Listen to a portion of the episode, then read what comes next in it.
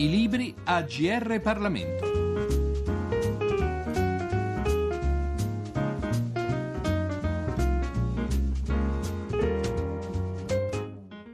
Un eh, saluto, un cordialissimo saluto a tutti gli ascoltatori da Giorgio Cirillo. Il saggio di cui parliamo oggi è Antipartiti. Edito dalla Donzelli Editore, è stato scritto da Salvatore Lupo, docente di storia contemporanea all'Università di Palermo. Titolo dunque quanto mai essenziale, sintetico, ma il sottotitolo ci dice qualcosa di più, poiché è il mito della nuova politica nella storia della Repubblica, a cui segue, tra parentesi, prima, seconda e terza. Chiediamo dunque all'autore che cosa ci comunica Antipartiti? Questo mio libro vuole raccontare una storia che è quella dell'Italia repubblicana, in cui per un lungo primo periodo il partito, partito di massa, come si dice, è stato protagonista della vita politica e forse anche di una stagione di sviluppo economico e sociale e politico senza precedenti nella storia italiana. Però, e qui viene il titolo antipartiti, anche in quella fase il, l'egemonia, la supremazia del partito politico è stata insidiata da una corrente polemica contraria che ha sostenuto che invece il partito politico non era un buon modo di organizzare la democrazia per le sue tendenze oligarchiche, per la sua tendenza a esprimere un potere autoreferenziale per la sua te- tendenza a fare i propri interessi indipendentemente da quelli della società civile, donde il termine partitocrazia, che è un termine svalutante evidentemente, che viene introdotto nella polemica politica italiana già nel 1945-46 e quindi in un certo senso è, è, è vecchio come, come, i partiti stessi. Ora nel, nel libro io cerco di seguire il circuito per cui questi partiti politici hanno guidato il paese ma sono anche rimasti in, incapsulati in quella gabbia che è stata detta il, il bipartitismo imperfetto, cioè che non consentiva la successione l'alternanza tra un partito di governo e un partito d'opposizione che poi si scambiavano il posto a causa del fatto che il partito di opposizione era il partito comunista e quindi sostanzialmente in un sistema occidentale appariva impossibile che quel partito andasse al governo. E dunque eh, la incapacità alla lunga di questi partiti di eh, segnare, di provocare, di sostenere um, radicali mutamenti nella vita politica italiana, ma solo mutamenti molecolari che poi alla lunga ampi pezzi della società sono sembrati insufficienti. Dunque il rafforzarsi di elementi eh, che ho definito antipartito, che già si vedono fortemente nell'Italia degli anni 70 e si vedono emergere in moltissimi luoghi, anche molto diversi eh, della società italiana. Eh, da un lato ci sono i movimenti, ma dall'altro ci sono anche elementi sotterranei, penso all'AP2, e con un accentuarsi degli elementi conflittuali e violenti che molto radicalmente e drammaticamente emerge nel terrorismo stragista, ma è anche nelle scelte per la lotta armata o per il terrorismo eh, dell'estrema sinistra. Eh, dunque sostanzialmente come il paese fosse stato tenuto sotto una cappa, eh, da cui mh, poi nel 93-94 è venuto fuori con l'esplosione della, della polemica antipartito. Devo dire eh, il titolo il mito della nuova politica nella storia della Repubblica, prima, seconda e terza, perché a partire dal 93-94 l'idea del rinnovamento ha assunto molto la veste di questo slogan della Seconda Repubblica, eh, se non che eh, Seconda Repubblica non, non, c'è stata, in sostanza, perché non abbiamo avuto una, una nuova Costituzione tanto che qualcuno si è scocciato e ha cominciato a invocare la terza. La terza, se devo fare una facile provisione, non avverrà così, non arriverà così come non è arrivata una terza, la seconda, perché si tratta soltanto di uno slogan debole e che molto si accompagna all'illusione, alla speranza, al sogno di una politica senza i partiti, che francamente è una cosa che io non credo sia possibile. Io credo di poter dire che il vero problema della società italiana e della politica italiana oggi non è la partitocrazia, certo, ma anzi è l'assenza di veri partiti la lunga egemonia del partito berlusconiano, eh, che, che, tutto è funché un partito all'antica, eh, dimostra questo assunto e la recente invece, le recenti vittorie del Movimento 5 Stelle dimostrano anch'esse l'assunto. Eh, cioè noi siamo davanti a formazioni politiche che nascono da una retorica antipartito, però queste non le rende uno strumento più credibile per l'articolazione di una vita politica democratica. Naturalmente il problema non è quello di, di essere nostalgici per i partiti all'antica, che ovviamente non ci sono più, ci sono buone ragioni, la storia è cambiata e quindi non ci saranno neanche però la necessità di avere partiti di, di tipo nuovo e che non passino attraverso questa retorica estremistica spesso estremistica dell'antipartito.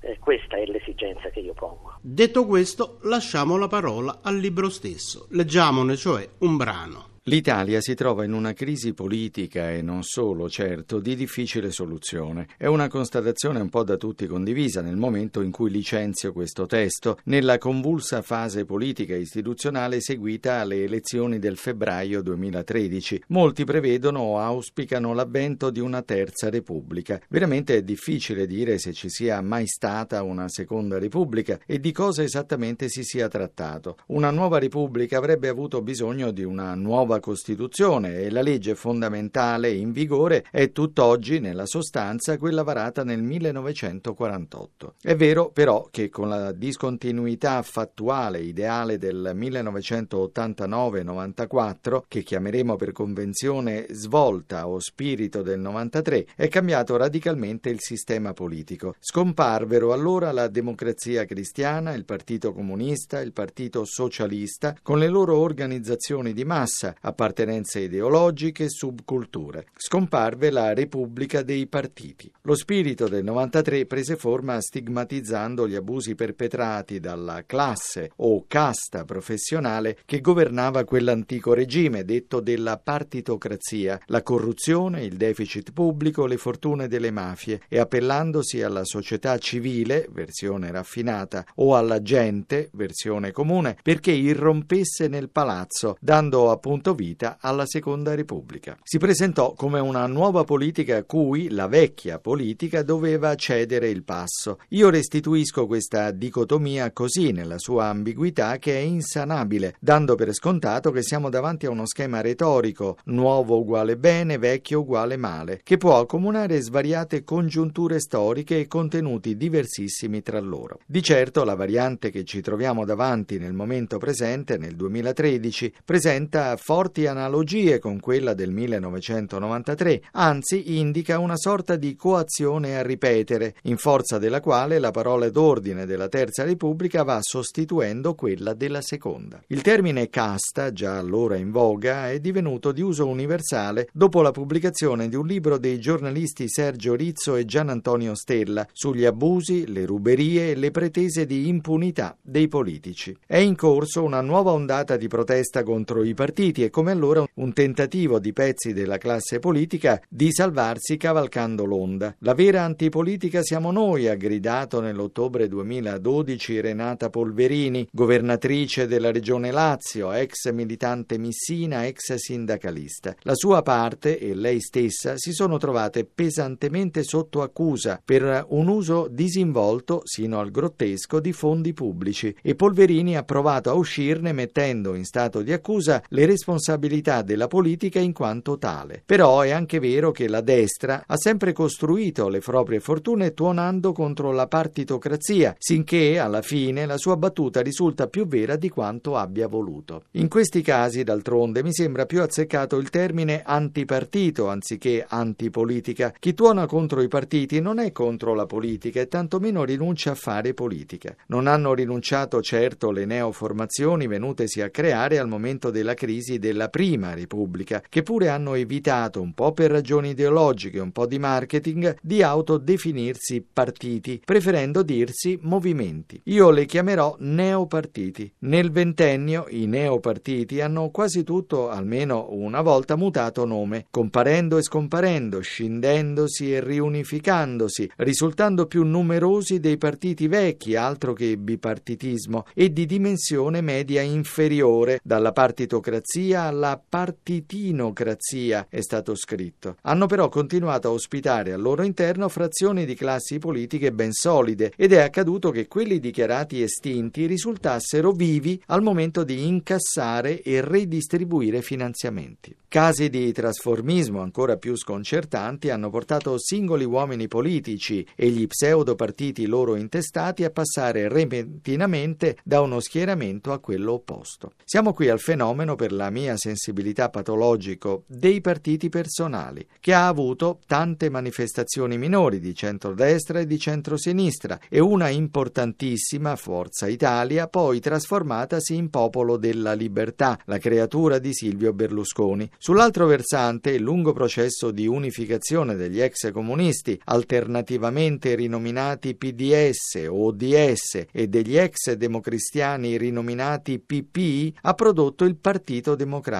che, sia un pregio o un difetto, ha rappresentato dal punto di vista ideologico e della struttura della macchina politica la più forte sopravvivenza del vecchio nel nuovo, a garantire un minimo di democrazia e di dinamismo interni a fronte delle tendenze oligarchiche della macchina stessa, è stato qui introdotto dopo mille incertezze un sistema di consultazione popolare chiamato delle elezioni primarie. Mentre in questo campo nulla si è visto nella galassia berlusconiana e nei vari partiti personali. Non può insomma dirsi che nelle diverse versioni i neopartiti siano riusciti davvero a dare uno spazio alla società civile maggiore di quello dei partiti di vecchio modello. Diverso è il caso dei movimenti collettivi veri, il cui modo di fare politica implica istanze partecipative, ideali e identità collettive. I militanti dei movimenti sono volontari e guardano con sospetto ai professionismi che nei partiti vecchi e nuovi vanno a stratificarsi negli apparati e da lì ad occupare le istituzioni rappresentative. In questo senso i movimenti non sono antipolitici ma possono essere antipartitici. Nel periodo recente abbiamo avuto i girotondi dell'antiberlusconismo radicale e tanta gente mobilitata per la legalità, per la pace, per l'ambiente, contro la globalizzazione. In mezzo possiamo collocare il 93, del cui appello alla società civile i movimenti rappresentarono una larga parte. Comunque credo di poter dire che l'Italia dell'ultimo ventennio ha abusato di questa espressione sofisticata, società civile, facendone una formula rituale intesa a curare tutti i mali del nostro vivere sociale, faziosamente inglobando, noi siamo la società civile, cioè l'insieme delle persone per bene, e faziosamente escludendo noi siamo la società civile e voi invece no. È il meccanismo di sempre di nazionalismi e populismi che mai si risolvono ad ammettere di essere parte tra le altre perché si pensano come totalità e non vedono la ragione per cui le altre parti, i partiti, debbano esistere. Di fatto nel ventennio la coppia concettuale società civile antipartito si è ridotto ad una retorica demagogicamente condivisa da chi occupa il palazzo del potere e da chi tumultua al di fuori dei cancelli. Non ha realmente contrastato le logiche fazionarie, personalistiche, oligarchiche dei neopartiti e ha ostacolato credibili strategie di riduzione del danno, di ricostruzione del meccanismo democratico. Le elezioni del 2013 hanno però segnato una sua straordinaria vittoria. L'antipartito nuovissimo del Movimento 5 Stelle, fondato e guidato con stile autocratico dall'ex comico Beppe Grillo, si è guadagnato i voti di 8 milioni e mezzo di italiani, un terzo dell'elettorato, mentre un altro terzo si esprimeva per Berlusconi e per il Popolo della Libertà, reincarnazione di Forza Italia,